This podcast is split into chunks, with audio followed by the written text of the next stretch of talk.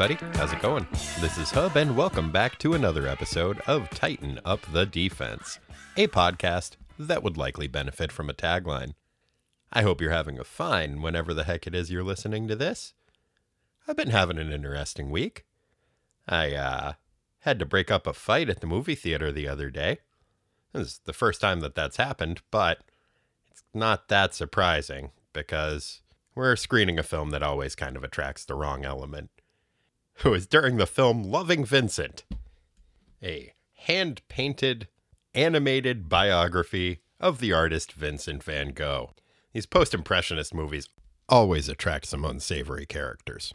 I wasn't there for the beginning of the fight, and actually, I'm pretty sure it was just uh, somebody was talking and then the other person hit them, which not cool, but also don't talk in movie theaters. But in my mind, the way that the fight started was post impressionism. Man, that's some fucking bullshit.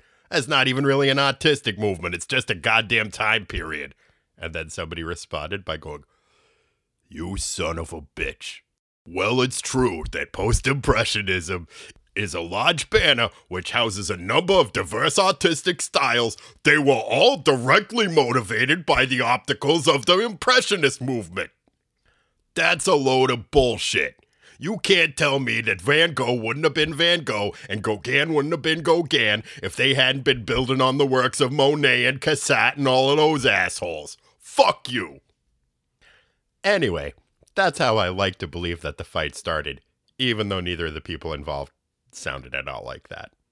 And probably weren't from New England. But a boy can dream, can't he? Anyway, I've decided that we shouldn't have any more post impressionist films. It's just not worth the violence. Thank you for indulging me. Anyway, without any further ado, let's uh do this. Today's synopsis rhyme is submitted by Brad Reed. At the writing hack, we say, now top this. At the biting bunny, we say, yo, hop this. At the farting jerk, we say, hey, stop this. And at the starting show, we say, synopsis. Thanks, Brad. Defenders, number 25, July 1975. The Serpent Sheds Its Skin. Written by Steve Gerber, draughted by Sal Buscema, inked by Jack Abel, lettered by Ray Holloway, colored by Petra G, and edited by Len Wein. Defensive lineup Doctor Strange, Nighthawk, Valkyrie, The Incredible Hulk, Clea, Yellow Jacket, Luke Cage, Daredevil, Son of Satan. Previously in the Defenders. Oh boy.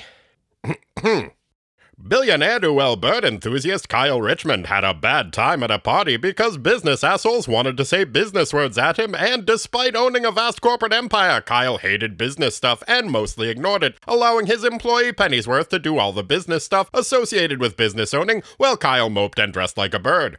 Kyle left the party and headed over to Steve Strange's place to commiserate with his costumed cronies, the Defenders. Meanwhile, Valkyrie was wandering around the Lower East Side, continuing her ongoing existential crisis. The introspective ingenue was bummed out on account of being a mystical entity who was sorcerously jammed into the host body of a woman named Barbara Norris, with whom Val shared no memories. A heroine took some time away from her metaphysical malaise to rescue a baby by stabbing an enormous rabid sewer rat with her magic sword. Hooray! When Val saw the horrific conditions of the building the apparently unnamed infant and its mother Elena were forced to live in, the enchanted impromptu exterminator invited them to come crash with her at Steve's Sanctum Sanctimonious.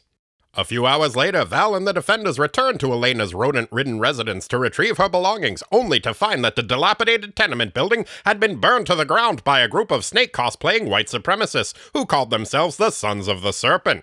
I decided that alliteration was too good for Nazi fuckfaces like them, so I was going to call them the turd licking shitweasels. So I did. The defenders fought the turd licking shitweasels for a while, then called a timeout, and everyone went home.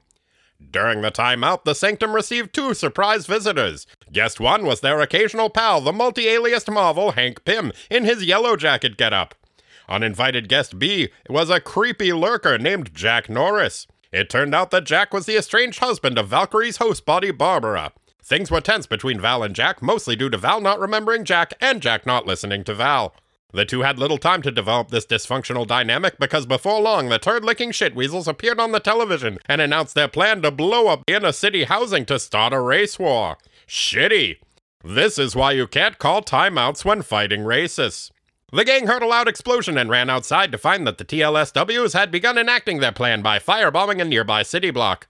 The defenders in Yellow Jacket rushed off to douse the flames and rescue the citizens, and were ambushed by the shitweasels. The Turdlickers quickly KO'd and captured Steve, Kyle, Val, and Hank. The Hulk struggled valiantly, but was eventually overwhelmed by the sheer numbers of the coprophagic crumb bums and their high-tech racist bullshit. The turd-licking shitweasels dragged the initial quartet of captured costumed crime fighters back to their secret headquarters as their prisoners, leaving the Hulk unconscious in the middle of the street. Why not imprison the Green Goliath as well? Well, for one thing, have you ever tried to pick up a sleeping cat? Now imagine that cat was green, weighed 1,400 pounds, and would try to kill you when it woke up. Also, they're idiots. During his shit weasels induced slumber, the Hulk reverted to his Bruce Banner form. Val, Steve, Kyle, and Hank awoke to find themselves in the TLSW's lair, tied to some vertical beams with sculpted metal snakes. Well, Val, Kyle, and Hank awoke. Steve kept snoozing. The weasel said some more racist shit, which pissed off Val. She flexed real hard, shattered her steel snakes which bound her, and beat the crap out of the turd lickers. Hooray! Then one of the turd licking shit weasels snuck up and shot her in the back with a ray gun. Proclaiming that she would be the first to die, the TLSW has dragged her out of the base. A few minutes later, an unguarded Hank Pym used his sciency bug powers to shrink down and escape from his bonds. Unable to free Kyle or wake up Steve, Inspector and Sector explored a bit, only to find that the base they were being held in was on the ocean's floor. Meanwhile, a dehulkified Bruce Banner had dragged himself back to Steve's house and, using a combination of Clea's weird and eldritch powers and the Yellow Pages, enlisted the aid of some emergency backup defenders, namely Daredevil, Luke Cage, hero for hire, and Daimon Hellstrom, aka Son of Satan on account of the devil being his dad. Hooray! Soon after this unlikely trio arrived to join Banner and Clea at the Sanctum, the turd-licking shitweasels once again showed up on the TV, this time declaring their intention to burn Valkyrie to death while she is tied unconscious to an inverted cross. Because that ought to sway public opinion in their favor. Great thinking, you evil racist fuckwads! The Legion of Substitute Defenders leapt into action, joined by a rehulkified Hulk and a frantic Jack Norris. Well, technically only the Hulk leaps into action. Daredevil swung into action on his billy club slash grappling hook thingy, Norris ran into action, and Luke Cage and the Son of Satan rode into action on a flaming chariot drawn by three demonic snake-butted horses, because Daimon Hellstrom knows how to commit to a fucking motif. Unfortunately, just when they were about to land at the site of the intended execution, the snake butted horses, the chariot, and its two extraordinary passengers disappeared into a hole in the sky. Bye, Luke and Daimon. Distracted by the disappearance of his compatriots, Daredevil was sucker punched and KO'd by the TLSWs. The Hulk started smashing racist scum left and right, and was about to free Val when he too was ambushed by shitweasels, who blasted him in the face with some kind of mega flashlight, temporarily blinding the behemoth. Gad zooks! With a host of heroes hamstrung, who will rescue Valkyrie? What will prove the catalyst for this downfall of those repugnant racist rodentia, the turd-licking shitweasels? Am I aware that weasels are not in fact rodents and are of the genus Mustela? Stay tuned to find out. Okay, so Jack Norris, yeah, I'm as surprised as you are. Um, a whole bunch of casually racist white dudes who don't want super overtly racist white dudes giving racism a bad name. And yes, I am. But as always, I am a sucker for alliteration. Oh shit. I already said that alliteration was too good for the turd licking shit weasels. Okay, repugnantly racist Mustela it is. Damn it, still too alliterative. Uh, let's go with asshole racist Mustela. Eh, either way, fuck those guys. Hey, whatever happened to Luke Cage, son of Satan, and those snake butted horses? Well, it turns out that that hole in the sky that the flaming chariot. Wait. Why the heck isn't Daimon calling his flying hell chariot the helicopter? He is now. Turns out the hole in the sky the helicopter disappeared into was actually a portal created by Clea, who mind linked with the now barely conscious Steve Strange. Clea sends the hero harboring helicopter into the Orb of Agamotto, which is linked to the Eye of Agamotto, and the confused crime fighters and their conspicuous conveyance burst out of the amulet that Steve is wearing around his neck. Uh, okay. I mean, I guess that complete disregard of the rules of physics and geography was a pretty neat trick, but Steve and his buddies are in no immediate physical danger. Why not use your mystical Uber app to have Luke and Daimon come pick you up after they rescue Val from being burned to death? Fucking Steve. Luke busts Nighthawk out of his bonds, and Son of Satan blasts Doctor Strange's manacles with a burst of hellfire from his trident that he says has been specifically calibrated to melt steel, but not Steve's. Handy stuff. Steve is still too weak to teleport them, but luckily, Daimon Hellstrom is able to use his My Daddy is the Devil powers to locate a tunnel that leads the heroes out of the undersea prison. Hooray! But how are things going for our newly liberated heroes' above ground allies? Not well. Hulk is still blinded and flailing about wildly while a concussed daredevil is being carried away by two turd licking shit weasels. The rest of the fecal friendly Mustelas are about to light the pyre under the inverted cross Valkyrie is tied to. So, yeah, not great. Seems like Luke Cage and Daimon Hellstrom's presence would have been real useful about now, but no, Steve was feeling a little antsy. Fortunately, Daredevil comes to and is able to flip away from his would be captors. But before the slippery, sightless superhero has a chance to move in on the turd licking shitweasel who is about to incinerate Val, he is beaten to the proverbial, and in this case literal, punch by Jack Norris. The enraged everyman bursts forth from the crowd and starts wailing on the torch bearing shitweasel. You know what, Jack? Hooray! Once the gathered crowd sees an ordinary fellow like Jack start beating up a costumed Nazi, they decide they all want in on the act. Led by a casual racist who mentions his hatred of black people and barely restrains himself from using the N word, but does think that immolation might be going a bit far, so I guess a moderate? The mob surges forward, overwhelming the more than casually racist costumed creeps. The Hulk and Daredevil pitch in, and soon the turd licking shit weasels turn tail and flee, pausing only briefly to yell some stupid racist shit over their shoulders as they do so. Hulk, Jack, and Daredevil untie a still unconscious Valkyrie from her inverted cross and carry her back to the Sanctum Sanctimonious. Meanwhile, their still subterranean costumed compatriots are finally about to reach the egress of their underwater tunnel. They find that the secret passage exits into what appears to be an ordinary business office. Huh. In fact, the mundane setting seems almost familiar to one of the defenders. Nighthawk is confused for a minute, then pokes around a bit, and is horrified when his darkest suspicions are confirmed. The office belongs to his most trusted employee, Pennyworth. It turns out that the secretly sinister COO has been bankrolling the exploits of the turd licking shitweasels with money from Richmond Enterprises, Nighthawk's own company. Kyle is flabbergasted, so he does what he usually does when he is surprised reveal his secret identity to the three relative strangers he is hanging out with. This seems to calm Kyle down a little bit, but the billionaire duel bird enthusiast is still flummoxed. It's almost as though he should have paid some kind of attention to the details of the goings on of his multinational corporation that he is nominally in charge of. This thought has apparently never occurred to him before, before it has much of a chance to sink in, Kyle manages to transform his sense of culpability into an emotion he is more familiar with anger. Vowing to punch the shit out of Pennyworth as soon as possible, the perturbed plutocrat straps on his jetpack and flies off in a fury. Attaboy, you just punch away any feelings that make you uncomfortable. It's the American way. Then we get a brief interlude. A young married couple in a trailer park in California is enjoying a quiet evening at home. Tom Pritchard, has just started serenading his wife Linda with his acoustic guitar rendering of a John Denver song when he hears a knock at the door. Unannoyed, Tom goes to answer the door and is very surprised at the image that greets him. What he sees is an elf, like a Santa's village elf.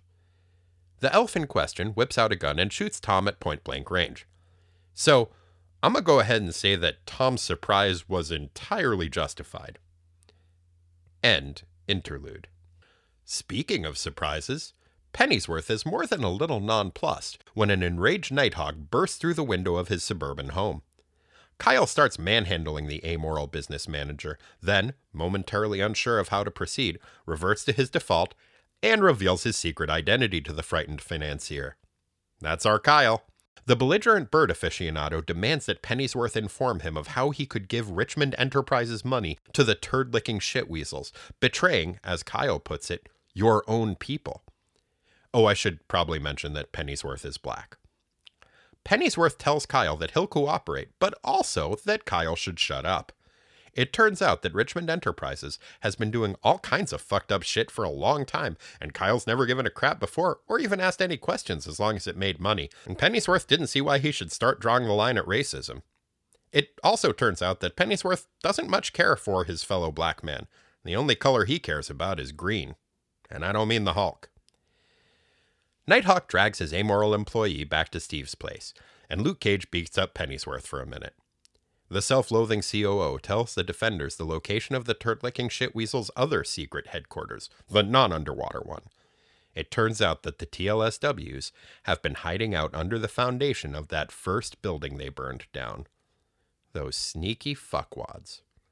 The defenders, joined by Luke Cage, Daredevil, the son of Satan, and Yellow Jacket, Kool Aid man their way through the shitweasel ceiling and beat the living snot out of the turd licking shitweasels once and for all. Hooray! Most of the defenders feel pretty good about their weasel stomp, but Kyle is still bummed out. He finally realizes that running a multinational corporation is a big responsibility, and he's been a super negligent, spoiled piece of crap his whole life. Um, yup. The other defenders feel bad for him. Okay. I mean, sure, there's a whole bunch more dead or newly homeless poor people due to Kyle's hands off approach to running a business, but if that's how you want to allocate your sympathy, that's your choice, guys. Yeah, poor Kyle. Thus ends the saga of the turd licking shit weasels. Hooray! And joining us once again is my good for many things brother, Corey. Corey, how's it going? Good, I guess, but the elf with a gun. What Elf the fuck? with a gun. Yeah. what the? so, yeah, there's a bunch of things in this issue that we get to talk about, and then there's a bunch of stuff that we've got to talk about. So, yeah, let's start with one of the things that we get to talk about Elf with a gun. makes no sense. Agreed. Is there any defenders canon that talks about the appearance of this? Not previously. Fellow? This is the you have the same context that everyone else did when it first showed up. This is when we meet him. It is what it says on the box, man. It's an elf with a gun, and this is kind of honestly the context that he exists in for quite some time. Damn. Yeah. So I don't know. My theory on it, if I had just this issue to go from, is that Elf with a Gun maybe works for BMI uh, and is just like unauthorized John Denver cover. Not on my watch, bub. Yeah, Tom Pritchett looks a lot like John Denver. Also, a lot like Andy Warhol. Also, a lot like Roy Thomas, or at least as Roy Thomas has appeared in this comic book before. Yeah, there's a lot going on. And you had a comment about what Linda looked like. Yeah, she's drawn a little not. I mean, she's clearly supposed to be a person. It's okay. She looks like um, a sex doll.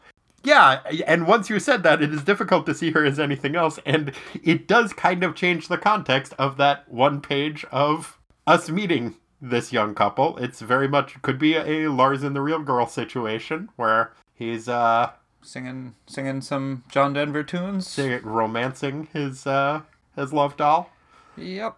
It is interesting.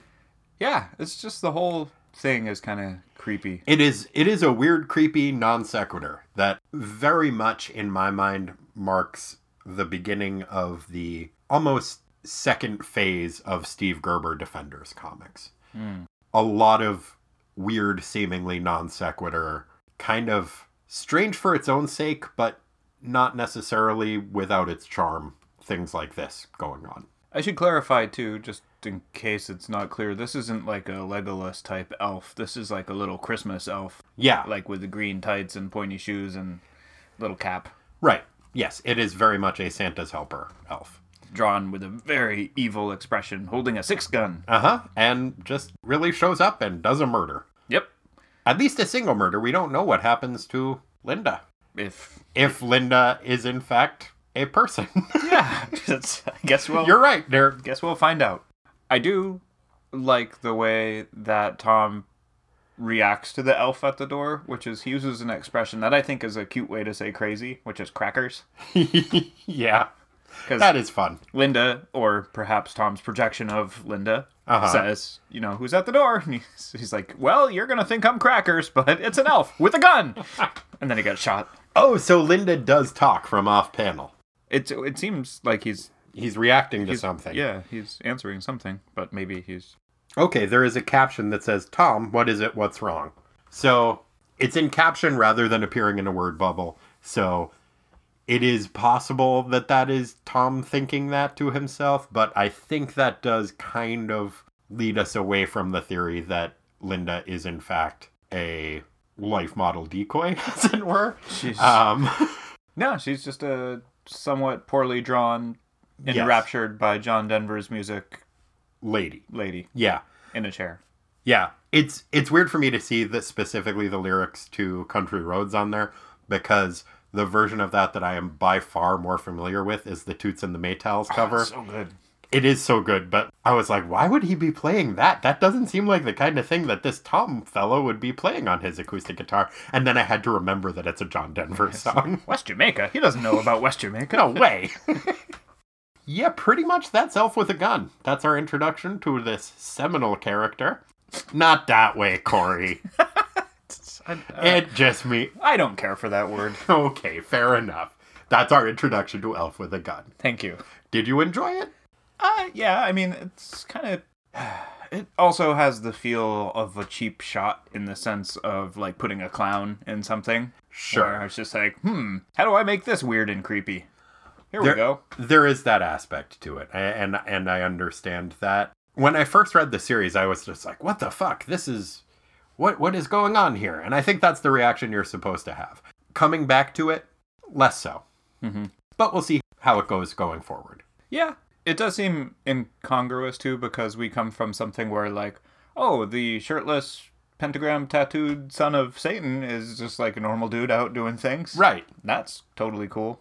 Elf with a gun. What? What kind of a crazy world am I in now? Exactly. But I, I mean, they did find something that does kind of elicit that reaction, not just from the characters within the book, but from us. Well, okay. So, Kudos.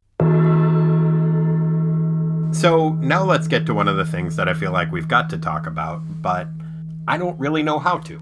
There's kind of a lot of that actually in this. There's a lot of weird racial stuff that happens in this issue.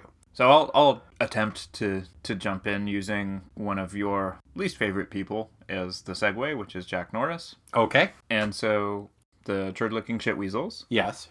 as we left off, have Val tied upside down unconscious to a cross they're about to light her on fire and burn her up. Yep.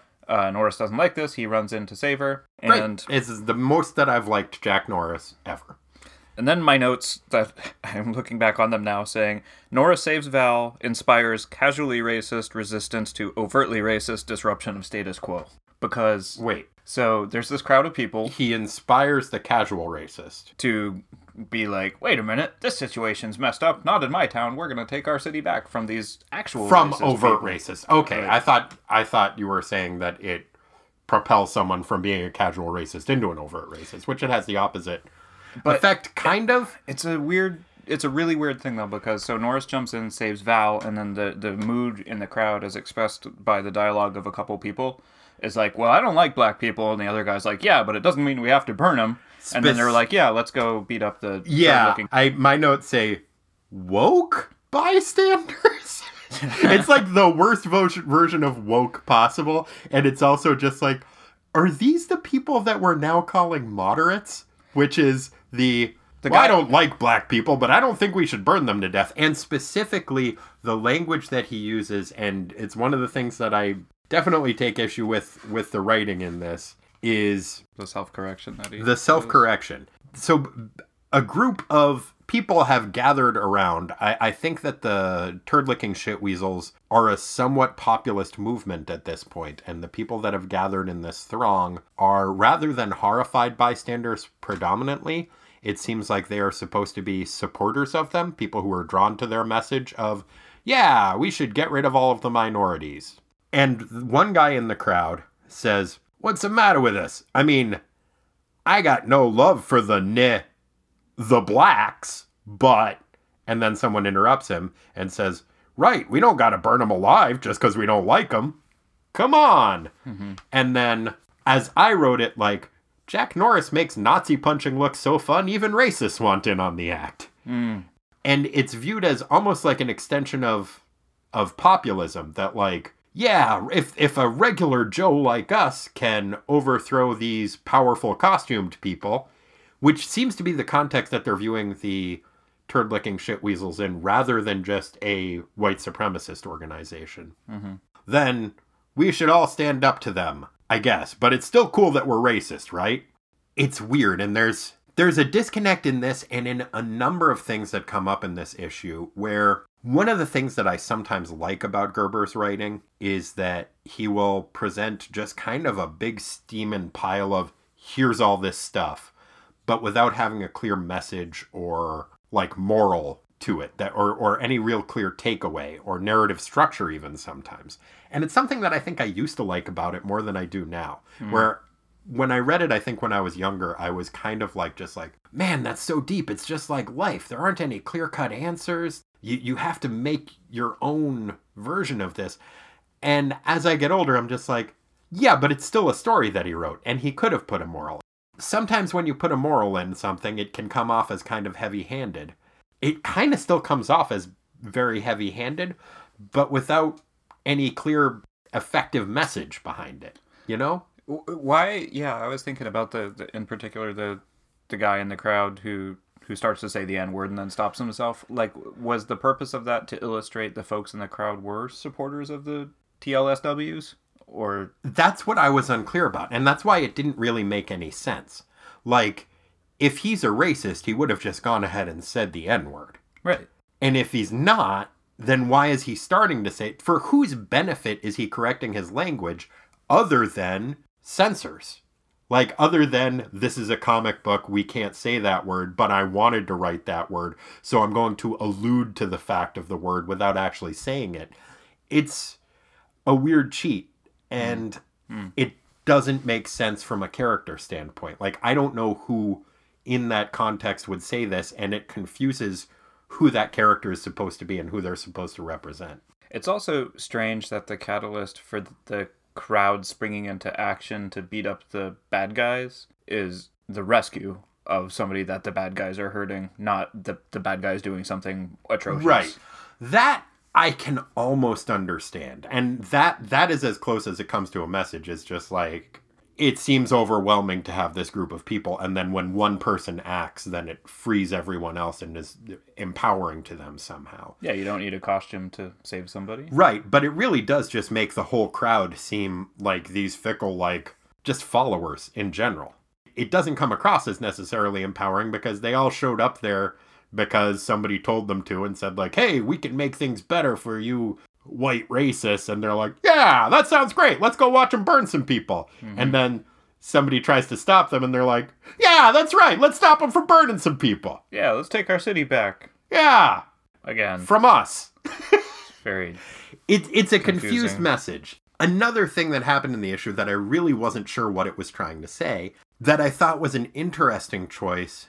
And that's the, the thing with this. Like, it is challenging in a certain way reading this, and it does make you think about stuff. And that's good, but it also does seem like it doesn't have anything clear that it's saying. And it's tough to tell where being innovative in your writing and being challenging to your readers ends and where being a lazy writer begins. Hmm. You know, it's kind of a blurred line there mm-hmm. where this is a situation that you presented and then it's unclear what you're saying about it. And I don't mind doing some of the work, but meet me halfway on it, you know? Part of what I'm talking about too is the fact that we learn that Pennyworth is the person who has been bankrolling the turd licking shit weasels mm-hmm. through Kyle's corporation, and that Pennyworth is black. There's a couple of ways to read that. One of them is, and it, it tries to set this up a little bit, I think. You get a systemic racism that does affect people and will make people turn on their, their own race and, and act in a way that is opportunistic. And that I think it, it does kind of convey about Pennyworth. And it's not like there aren't people who are more than willing to to be awful to their own people and who have that kind of internalized self-loathing and racism. And it does portray him in that context too. But it also does make it seem, especially where it's the uh, turd licking shit weasels, who were previously known as the Sons of Serpent, when they showed up earlier, it turned out that they were a racist organization, but that was secretly spearheaded by the Chinese as a means to subvert good white American racists. And now it's they're a tool of a self-loathing black man to subvert good, clean-cut white American race, blue-collar racists. Mm-hmm. And so it's it's weird, you know? And, and I don't necessarily have the tools to talk about it, and I don't know if two white dudes in Portland, Oregon are the right people to talk about this, but it, it is worth worth exploring, definitely. And I don't really know how I feel about this story, frankly. Yeah, I got some thinking to do on it myself. I the other part too, which is also interesting, is that it uses it to explore this idea of, of you know profits before people and mm-hmm. and you know the disconnect between what companies are doing that are that are making money for the shareholders or the owners of those companies and that actually being the justification that Pennyworth uses who says it's not about race it's all about the the bottom line Right. I, I think if it was presented a little bit later, it would be like the only color I care about is green. right Which they don't say. It seems like that's a missed opportunity, frankly. yeah Yeah. but Kyle's not having it Kyle's not having it, but day late and a dollar short buddy I gotta say, honestly, that is one thing that I do not like. I understand. I think that is consistent motivation from Pennyworth. And I mean, don't get me wrong, I am not on his side. Uh, obviously, hate the turd licking shit weasels, and bankrolling them is definitely wrong, and regardless of the race of the person who is doing it. But I don't necessarily disagree with his assessment in terms of his opportu- in terms of his employment that he's like I just assumed you wouldn't give a shit. You don't give a shit what other evil stuff your money does. And that is the one clear message that you can take away from this issue is that Kyle's been a real shit and that it's kind of an indictment of capitalism in a lot of ways that I think is valid. And that yeah, the corporations they don't pay attention and they are do a lot of awful terrible shit. That is kind of a clear message that you get to take away from this. And I think especially in the case of running a business for Kyle Richmond who not only has been completely absentee, and I think you can view, look, just make me the most money that you can. I don't give a shit, no questions asked. I think there is a read on that that is just like, hey man, do whatever. I don't care who you fuck over. That's what the game is. I want to win this game. And I think those are the rules that Pennyworth has been playing by as much as he's been playing by any rules. And that I think is kind of not uncommon in our corporate culture. Yet, suddenly, once Kyle is made aware of this and he's complicit in this act of, you know, murder and r- uh, raising the houses of, of the, the poor people to make room for towers or whatever, Yeah. Suddenly his conscience blossoms. Yes. Yeah. Here's what I mean, though, in terms of like that specifically with him. Because not only was he somebody who previously had been a hands off CEO and basically was like, here's the keys, do whatever the fuck you want. He also was, for the majority of his life until within the comic book, I'm guessing about six months ago, a for real legitimate supervillain. So I don't think it's really all that fair of him to act Certainly, he should be angry. He should fire Pennyworth. He should send Pennyworth to jail. He shouldn't be acting as hurt and betrayed. Mm-hmm.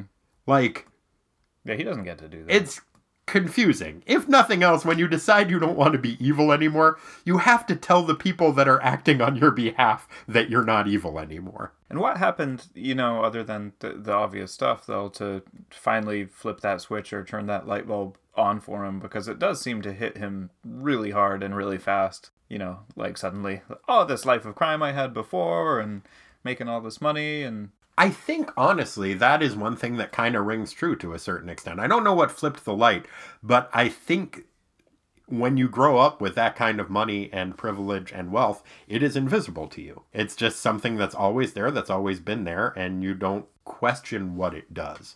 You just sit back and you get the benefits of it, and hey, that works out pretty well for me. Mm-hmm. And I think maybe just like dabbling into his super heroism lately has perhaps put him more in touch with common people than he ever has been, even though that's not very in touch.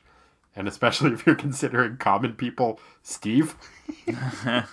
but I, I mean, yeah, I think his power has been largely invisible to him, and he doesn't realize how much effect he has had on other things, and that now he is starting to a little bit. Mm-hmm.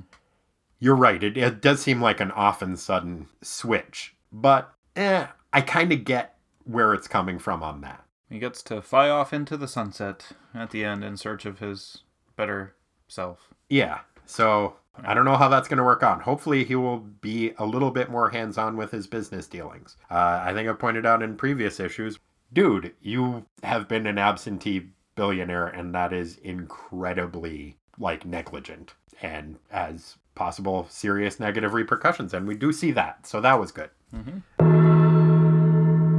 Now let's talk about some funner shit. Okay. Let's get just like, aside from the larger themes, aside from that stuff, just some of the nitty and the gritty of the issue. Ooh, and gritty it was. Okay. Bad job, Clea. that was the first thing that I had written down. You gotta triage your fucking rescue attempts. Son of Satan and Luke Cage are on their way to rescue Valkyrie, who is seconds away from being burned in the stake. As soon as they are about to land, Clea is just like, Oh, I think I sense that Steve's awake. I'll send them to him instead. Mm-hmm. It ended up working okay, but that is a terrible job. Like, rescue her, then send them there. They were in no immediate danger. The, the prisoners that were still strapped into their staffs of Caedicus, mm-hmm. no immediate danger.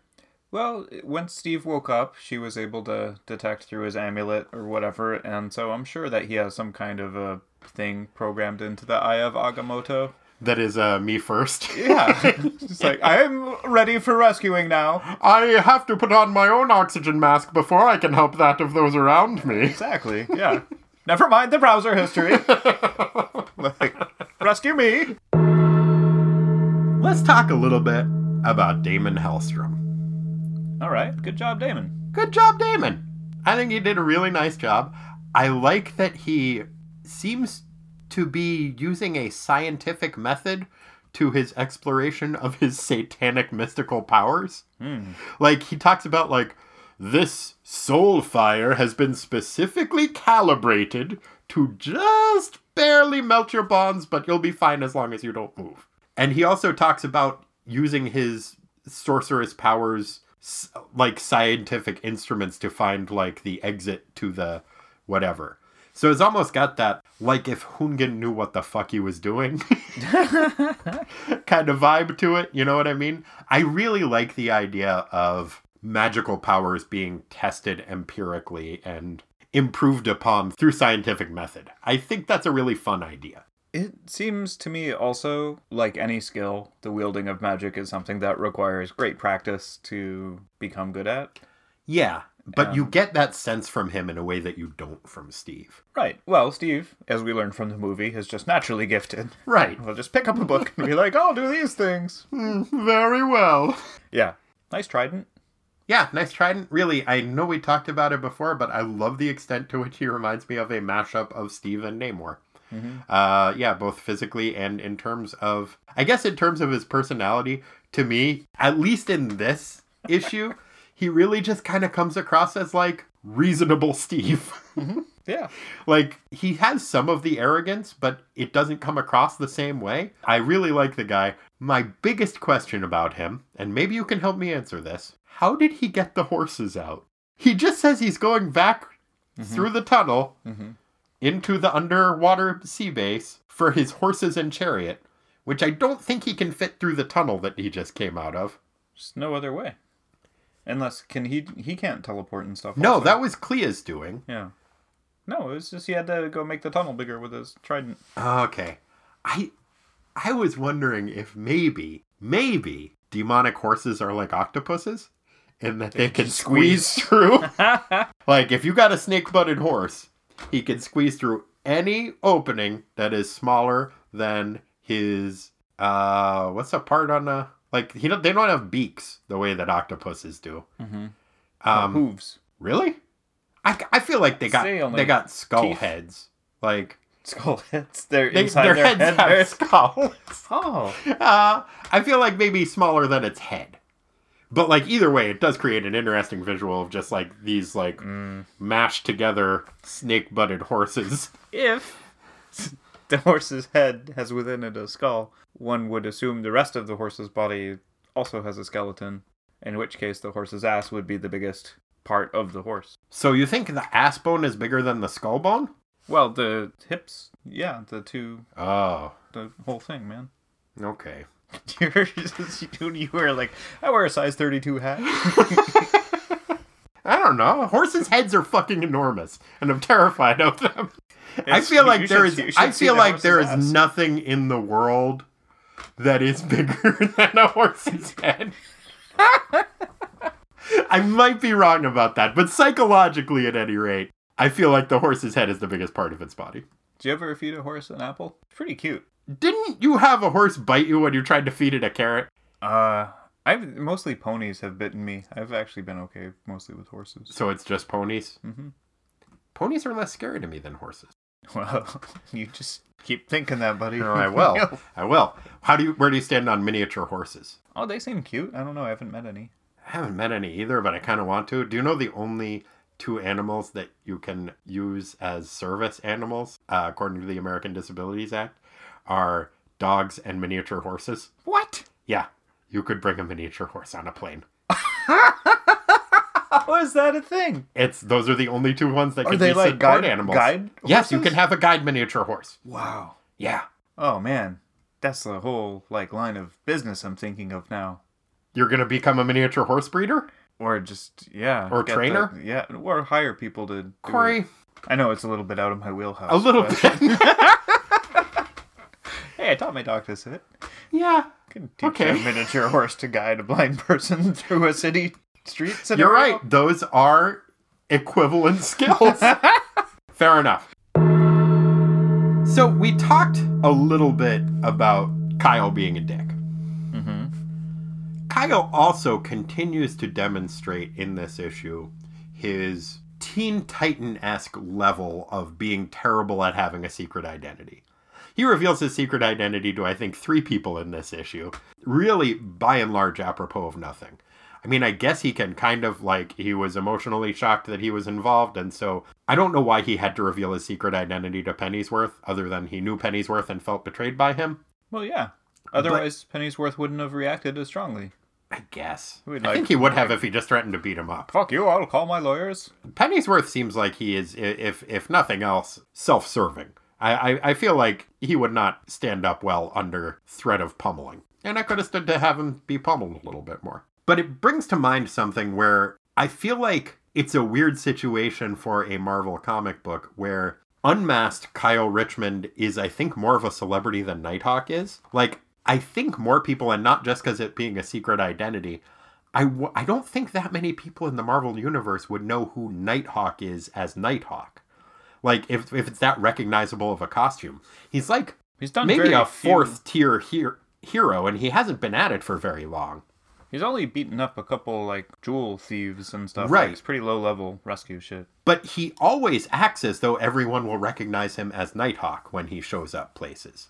And it, it reminds me of like I, I don't know how the hierarchy of like superheroes as celebrities works in the Marvel universe. It seems like there's a lot of superheroes, like probably at least a few 100 Mm-hmm.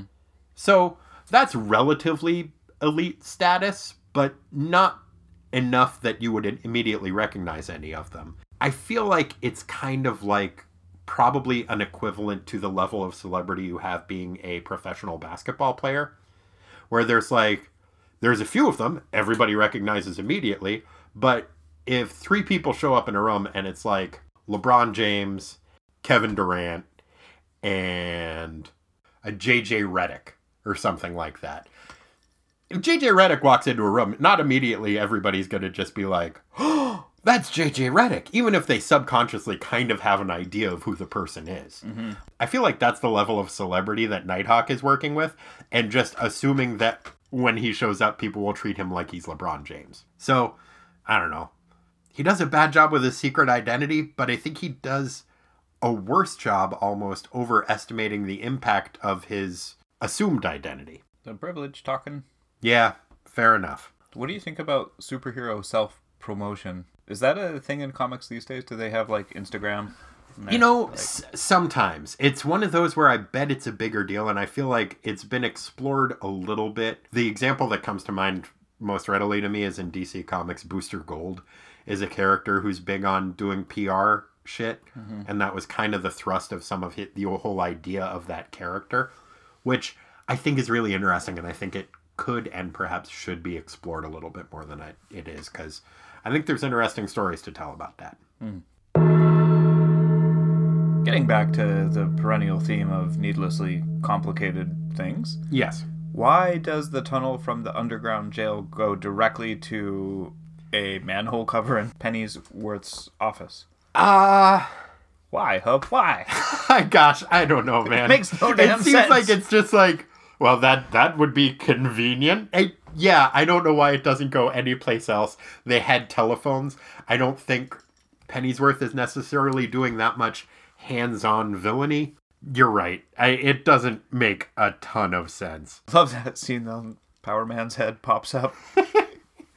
He's like, you guys are not going to believe this. It's an office.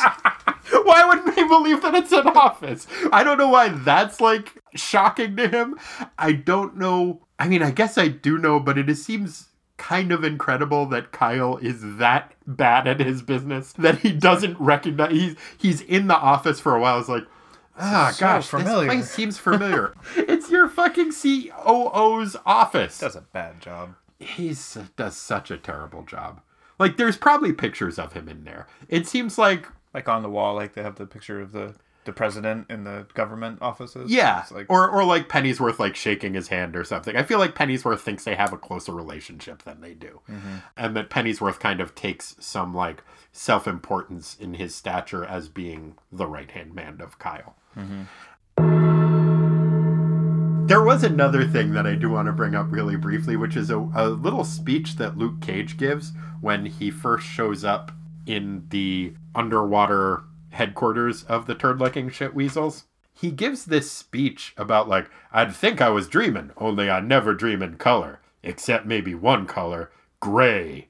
I dream of high gray walls. It seems like a weird thing to just explicitly state as a stream of consciousness.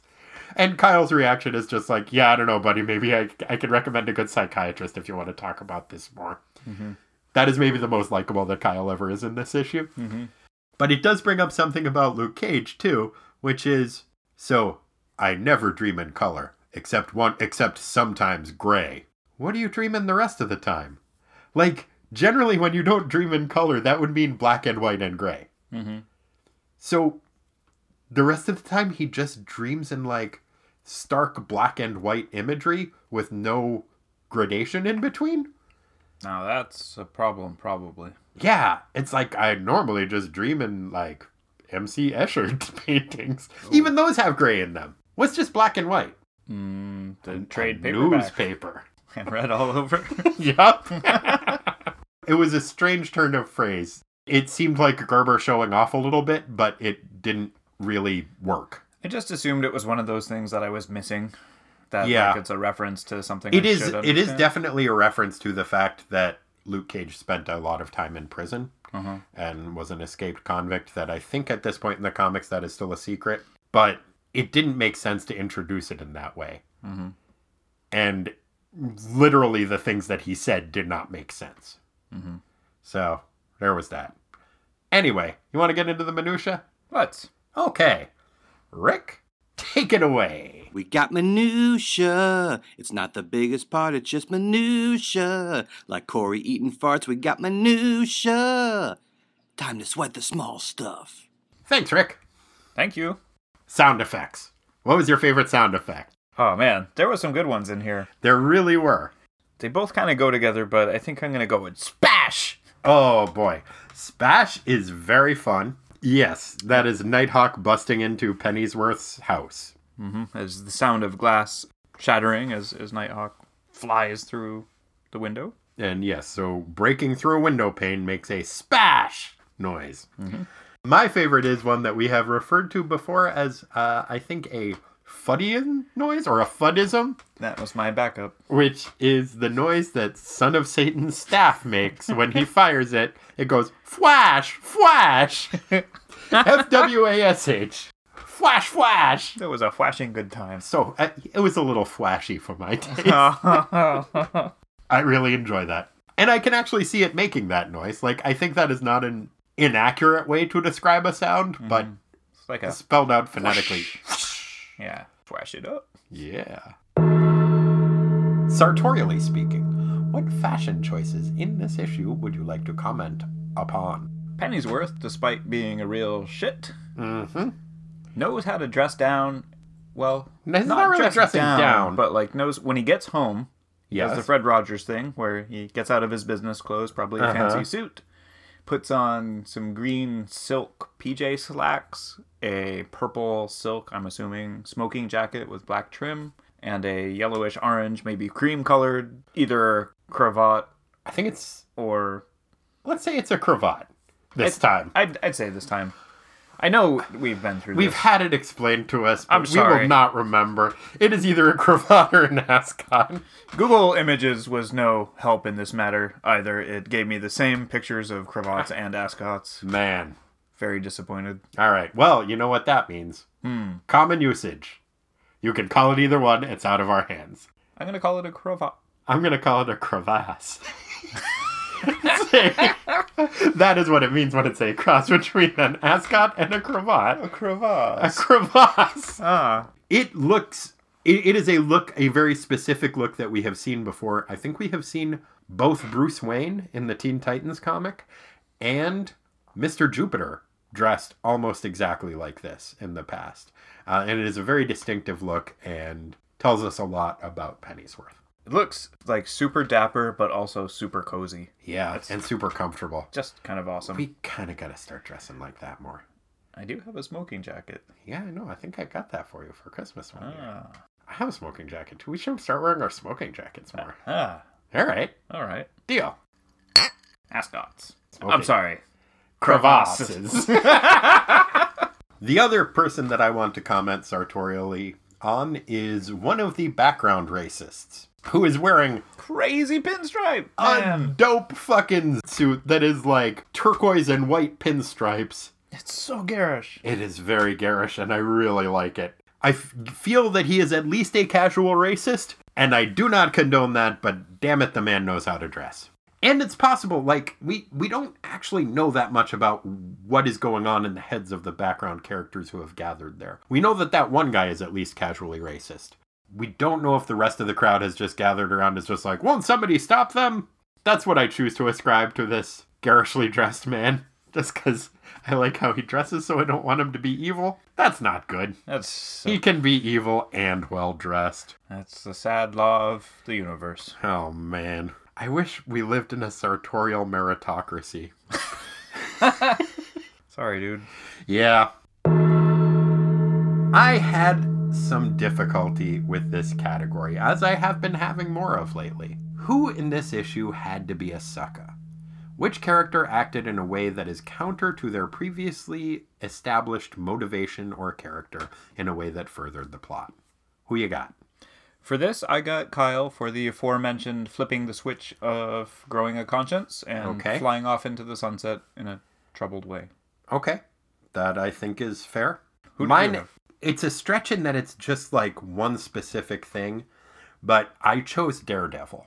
There, and it's for his reaction to Jack Norris saying like, "Valkyrie's about to light on fire. I, I gotta rush in and get her." And I guess it doesn't really further the plot, so it's not entirely in keeping with this category. But Valkyrie is upside down, unconscious, over a flame, about to be lit on fire. Jack starts rushing towards her and says, I've got to get her down. I have to save my wife. And Daredevil says, Don't lose your head. She'll be fine now. I feel like generally, I mean, that seems like a level headed thing to say, but actually, in this situation, Jack is right. We see the flame is touching her hair. Yeah, maybe hurry a little bit. And I feel like, in general, Daredevil is not a sociopath. I might be wrong about that. I haven't read a ton of the character, and as he's written by Frank Miller, he is somewhat kind of a sociopath, so maybe I'm just wrong about that. But, But- he's quick to action. Yeah, and it, it, it doesn't seem like that would be anybody who isn't terrible's reaction to that is like, calm down, buddy. We'll get her down eventually. So yeah, like I said, it's it's kind of a weird cheat, and it's not really in the spirit of the category, but I chose Daredevil. Let's talk about words. Okay, what were your favorite words in this? My favorite words in this, I'm going to go with some editorializing. Oh, is it uh, a certain pat on the back to oneself? Yes, it is. I had that one written down as well. The part of it that cracked me up, and I'll read the whole thing, was the editor Editor's note. editors Yeah. note to themselves. But um, so this is after the uh, the tide has turned, and the casual racists have decided to try and fight the overt racists. Hooray! Hooray! and um, that is editorialized. But the serpent leader's plea is lost in the din. The tide of history has crested upon a reef of humanity, and the people, it would seem, have caused it to ebb. Mm, and then there's a little asterisk. There's an asterisk and a footnote for that asterisk that says, Nifty metaphor, no? SG. Yeah. It's not even that the editor wrote that, the author wrote Yeah. that. It's just like, I would like everybody to know how nicely I put this. I did a good, good job. I'm a good, good writer boy. I like the pat on the head. Sincerely, Steve Gerber. Yep. Yeah, I definitely noted that as well. Other than that, there were a couple of things that I wrote down. One of which is I really enjoyed the celebration on page 30, where it's after they have defeated the turd licking shit weasels, and the Hulk says, Snake men don't get up! Hulk and friends win fight! Son of Satan says, I could hardly have put it more succinctly, Emerald One. And Luke Cage says, Big words don't matter, Hulk. What counts is we laid low a bunch of the slimiest scum that ever was. And shoot if that don't make me feel so fine. I enjoyed that. It's it's not good, but I love it.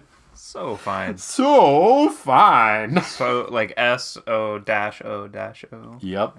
And so I enjoyed that. I think I might have to give my nod for favorite dialogue, though, to page 22. Because as I said, in general, Jack Norris did a good job in this issue, but we did get reminded that he is still Jack Norris.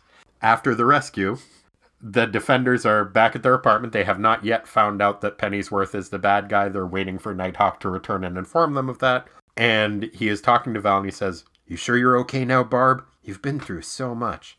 And she says, I I appreciate all you've done, Mr. Norris, but remove your hand from me. Yeah, they're sitting on the couch together, and he's kind of got his arm around her, trying to comfort her, and she's just like, eh, maybe trying to comfort her. Yeah, dude. Maybe doing the just like, oh, yawn, put his arm around her. no worse. Like, oh, you've been through a traumatic experience. Yeah, Let- yeah. Let me. You need make you feel yeah. better. Ugh. Ugh. Fucking Jack. Norris. I appreciate his Nazi punching. He definitely did the best job he's done in the few issues that we've seen him in. But Still a shit. Still a shit. Yeah. In this issue, who was the worst offender? This was not that hard for me. I had to go with uh, Mr. Oops, I didn't realize my company was trying to start a race war to make money. Kyle Richmond. Yep, I had the same thing. I think we've talked about it a fair amount. Yeah, I had a very distant backup of Clea, which, as we talked about, she did a bad job triaging the rescue. Not her fault. That could be placed on Steve, perhaps. But Still freaked out by that browser history. yeah, I, I guess so. But uh, the obvious choice for worst offender is Kyle, and yeah, we've spent a fair amount on it. I'm glad he is aware that he has been negligent at this point, but that doesn't excuse it. He's gonna go off and get his head straight, hopefully do a better job running his company in a responsible way. But yeah, it's Kyle. Mm-hmm. Best defender. Best defender. I had the Son of Satan. As did I, Daimon Hellstrom. Yeah, rescued people. Yeah. Got his horses back. Uh huh. Used science and magic. Yeah. Way to go. Yeah. Maybe shrunk them all down to the size of a horse's head so they could slither through a tunnel. Maybe so. Probably. He did a great job. I like the things that he said. Said big words. He said big words. The Hulk one. Huh? I could have, I could hardly have put it more succinctly, Emerald One. Yeah, and then Luke Cage says, "Big words don't matter, Hulk." Well, it's because Hulk was confused after Hellstrom's speech. Hulk says, "Huh? I was trying to describe. Do you know who Brian Blessed is? Mm, nope." Do you remember the movie Flash Gordon? Mm-hmm. He was the leader of the Bird People in that. He's got a big beard. I I was trying to describe him to Lisa the other night, but what I said is he talks big. And I stand by that as an accurate description. She was like, "What do you mean he talks big? What are you having a facial?" It's like, "No, that is actually exactly what I meant to say. He talks big. I don't know how to put it better than that." Give me an example of big talk. Big talk about bears. Uh, see, it's not about anything. It's the way that he talks is big. It's like this boisterous and quasi Shakespearean, like. Ha Yes! Jesus. That is how we interact with one another! Ha ha ha! I clasp your arm in friendship! Oh no! Yeah, he talks big. Wow. That's some uh, big talk. My right ear is closer to you than my left ear. it hurts now. I'm sorry, you, you demanded an example. Thank you for that example. I'll be more careful with my demands in the future. See that you are. Now you, like Kyle Richmond, have learned a lesson. Oh. I don't feel comfortable with that comparison. Ah, nor should you. What was your favorite panel? The art in this was was nice. There was a lot of good things to choose from. Mm-hmm. I think I'm gonna have to go with the spread on page 26 to 27. The Donnybrook with the whole team beating up the turd-looking shit weasels. I agree, and I had that as one of mine. Although I must say, It had the flashes you liked so it much. had the flashes that I liked. It had a lot of interesting action. It seems strangely sparse. There's a lot of negative space that it works okay in terms of the layout, but I, I feel like it's kind of skimping on the background. Uh, in a way that. doesn't. Okay. It just seems more spread out than a lot of battle scenes that we've normally seen. It's not bad, certainly, but it's different in a way that I was like, oh, okay, that's that's okay. It's a it's a lot less detailed than we're used to, but it does leave it so that you can see the things happening, like the Hulk throwing one of the shit weasels into the whatever that is that machine. Right. We were talking earlier about whether it's like a paper shredder, which I really hope that it is. Oh man. I mean, that makes it kind of grisly, but I fucking hate these turd licking shit weasels. And yeah, if he's getting thrown into a giant paper shredder, I would be fine with that. Uh, or if it's like their pipe organ, It's probably the organ. probably. We were listening earlier to the song Popcorn. It's confusing. It's a good song. You don't like it? It's interesting. All right. Yeah, and I think we've maybe just been spoiled by the giant two page spread fight scenes that we would get in, say, a new Teen Titans.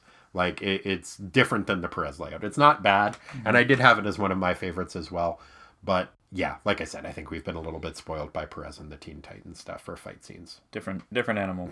Agreed. What did you have as your primary favorite? There were a couple that I really liked. One of them was the reveal of Elf with a gun. Mm-hmm.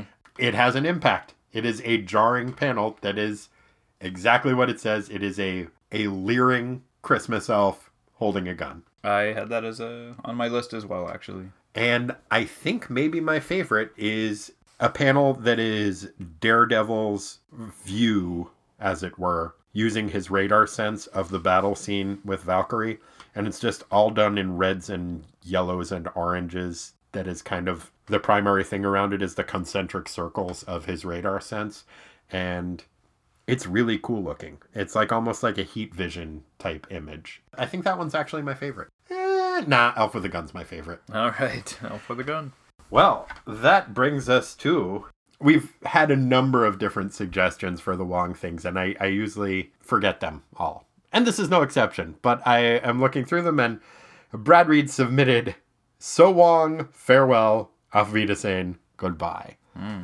Which is our fun way of saying, hey, what was Wong doing? In the year of our Lord, 1975, and the month of our Lord, July. So long, farewell, Auf Wiedersehen, goodbye. What you got? Yep, that's what Wong said to Dr. S on his way out on one of his many excursions. As previously discussed, Wong has uh, more than passing interest in the natural world. Sure. Turns out, giant fan of koala bears. Ooh, who isn't? Don't know, Do but you know that they have thumbprints that will are hum- close enough to human that they will fuck up crime scenes? it's adorable. Isn't it?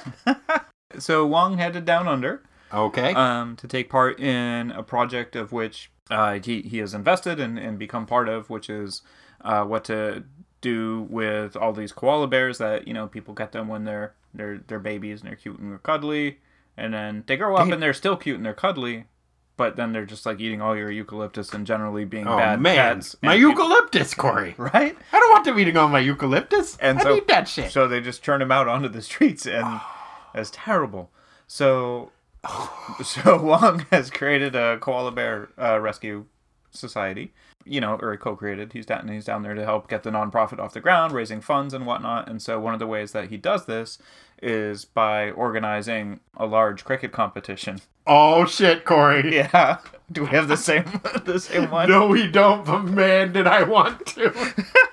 Who else is involved in this cricket competition? So funny you should ask, and also the I, I learned some interesting things about cricket in, in my research for this project.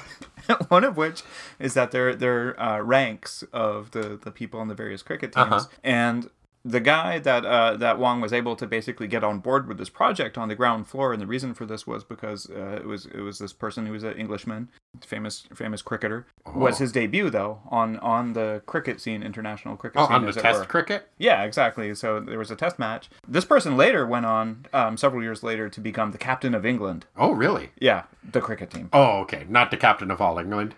It didn't specify. It Wait. just said captain of England. Does that mean Captain Britain? Oh, I don't know. Maybe. Anywho, Wong, having made the acquaintance and forming a good friendship with uh, one Graham Gooch, that was the whole reason I wanted to use his name. There is no way that guy doesn't have the nickname The Gooch. Yep. So Wong be- befriended the Gooch, and uh, the rest is history. Way to go, Wong. Way to go, The Gooch. Look it up. I'm not making this up. Here's the thing a lot of people probably don't need to look it up. I know that cricket is a popular sport. There's probably a lot of people who are like, oh, Graham Gooch? Yeah. And can say that without giggling and without thinking about him being called the Gooch. and what a great name that is. Captain of England. Oh, boy. Wasn't the Gooch also the name of the dude who bullied Arnold on Diff'rent Strokes? Oh, I can't remember the details of that long ago. Yeah, of that long ago. That long ago. Well, I think the reason that Wong decided to head off to Australia was because Wong needed a little vacation after his vacation. Because Steve was still feeling kind of drained and groggy after his experience with the turd licking shit weasels. Mm-hmm. And he still couldn't, like, teleport, and he was really kind of playing it up. So he's like, Wong, we need to go get away from it all. We we need a vacation. And so Wong's like, okay, fine. I was going to go on my own vacation, but okay, we'll go on vacation together. So they went down to Disney World, and Steve was just like, oh, I'm still so tired. I can barely move around. Wong, will you carry me? Oh god. And Wong was like, no, Steve, I'm not going to carry you. He's like, but I'm so tired. He's like, Steve, you have a levitating cloak, but I don't want to use it. Mm. And so Wong finally, and much to his relief, was like, okay, good. Look, here, Steve, here in, we'll go to Tomorrowland in Disney World, and they have just installed the People Mover, which is just like a big moving sidewalk. So Steve was like, fine, I would rather that you carried me, Wong, but I can stand here like a big boy. And Wong was like, thank you, Steve. You're doing a great job. But then Steve was just like, Wong, we need to put these everywhere so that I can travel all over the world this way. And Wong was just like, Sure, why don't I just build you a whole miniature little world for you to travel around? And Steve was like, Thank you, that would be great. and Wong was like, I'm kidding, we're not going to do that. Well, I think you should. And then Wong said, Well, why don't you write a letter and tell somebody about that? So that is what Steve did. He wrote a letter to Disneyland, hmm. and later that month they started working on Epcot Center. Which, in many ways, is a tiny miniature version of the world that Steve could be people moved around. Well, good job, so, Steve. good job, Steve. Good job, Wong. And so Wong, farewell. auf Wiedersehen goodbye. Speaking of So Wong, farewell, auf Wiedersehen goodbye. Hmm. Corey, you are going on a big trip soon. Yes. Corey is going to be in Southeast Asia for the next several months. So I hope you have a wonderful time. Thank you. It's a working trip, I believe, yes? For the most part, yes. We are going to try to do some long distance recording, but there is going to be a interruption somewhat. Here's how we're going to try to handle that. We're going to, as I said, try to, but there's a 14 hour time difference, and Corey is going to be working a lot. So I'll try to keep uh, the interruptions as minimal as we can. But I myself am going on vacation, and so we are going to miss a couple of weeks in late February. Just so you know, so you're aware, if you want to pause the Patreon donations, I totally understand. We're going to try to be posting more Patreon content in general, but that's between you and your God. And Aquaman. And Aqualad. Oh yeah, Aquaman. yeah.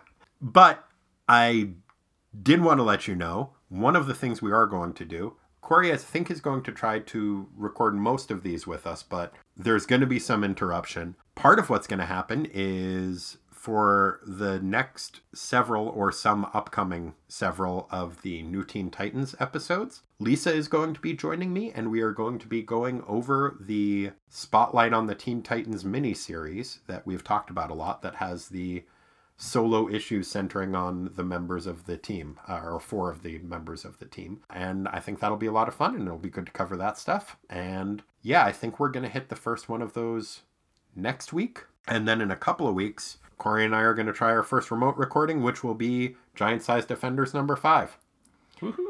Yeah. So we'll see how that goes. But just so you know, if there is an interruption in you receiving your content, that is why. And Corey, have a have a great time. I will do my very best. I would consider it a personal favor. And thank you, listeners. If you would like to get in touch with us, you can do so at ttwasteland at gmail.com. You can leave us a review on iTunes or Stitcher or whatever podcatcher you use. We've gotten some new ones recently that uh very heartwarming. Always nice to hear people say nice things about us. It's the only way that the word is getting out about us is people saying nice things about us to each other or in general. And I really appreciate that. We don't do any advertising, so you are our advertising network, and thank you for doing it. If you would like to give us some money, you can do that as well. I wish you would. It's uh, patreon.com backslash ttwasteland. Yeah, we just put up a Turbo Teen and Automan episode that you might enjoy, so you can check that out there. And there's some old drug awareness and another one about uh, some Wonder Woman backup stories that Wonder Girl appeared in that uh, that you might enjoy. And I think we will be putting up more content soon, or at least I will be trying to. Um, and yeah, just in general, you can check out our Facebook. Uh, if you look up Tighten Up the Defense, we will be there. If you say it three times into the mirror, then we will appear behind you and murder you. That's not true. Pub. Fine. No murder. That's our solemn promise. Yeah, there we go. Corey, what's our other solemn promise? Mm. A big wet crunch with And every, punch. That's right, I forgot. Thank you, listeners. Indeed, thank you. Goodbye. Bye.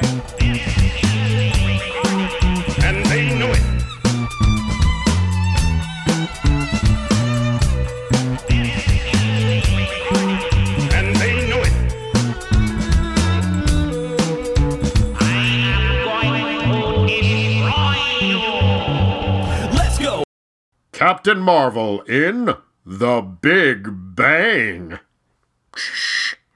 Calling Captain Marvel, this is Spaceship 49. We have intercepted a message from Nitro headquarters. What's that creep up to now? The message reveals a plot for a big blowup. The biggest yet. Must be an attack on Fort Knox. Nope, that's not it. Either way, I'll have to set a trap. Meanwhile, ha ha! I'll blow myself a hole in the middle of the ocean, so big it'll flood the world. Nitro, look! Captain Marvel is escorting that ship!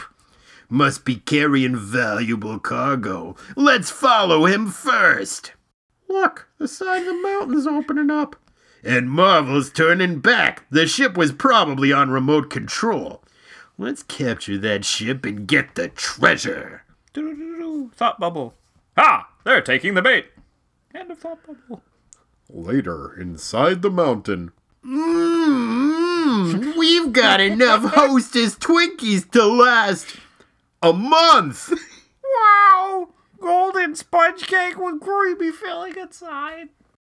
That will keep Nitro busy for a while. I knew he'd get a big bang out of Hostess Twinkies. Now, to blast his headquarters. Mmm, chomp chomp. What is he gonna do?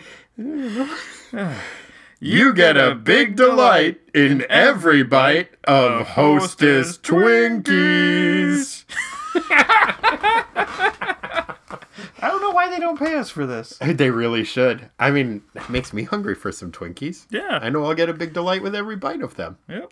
We did a great job. Thank you. Thank you. You're welcome.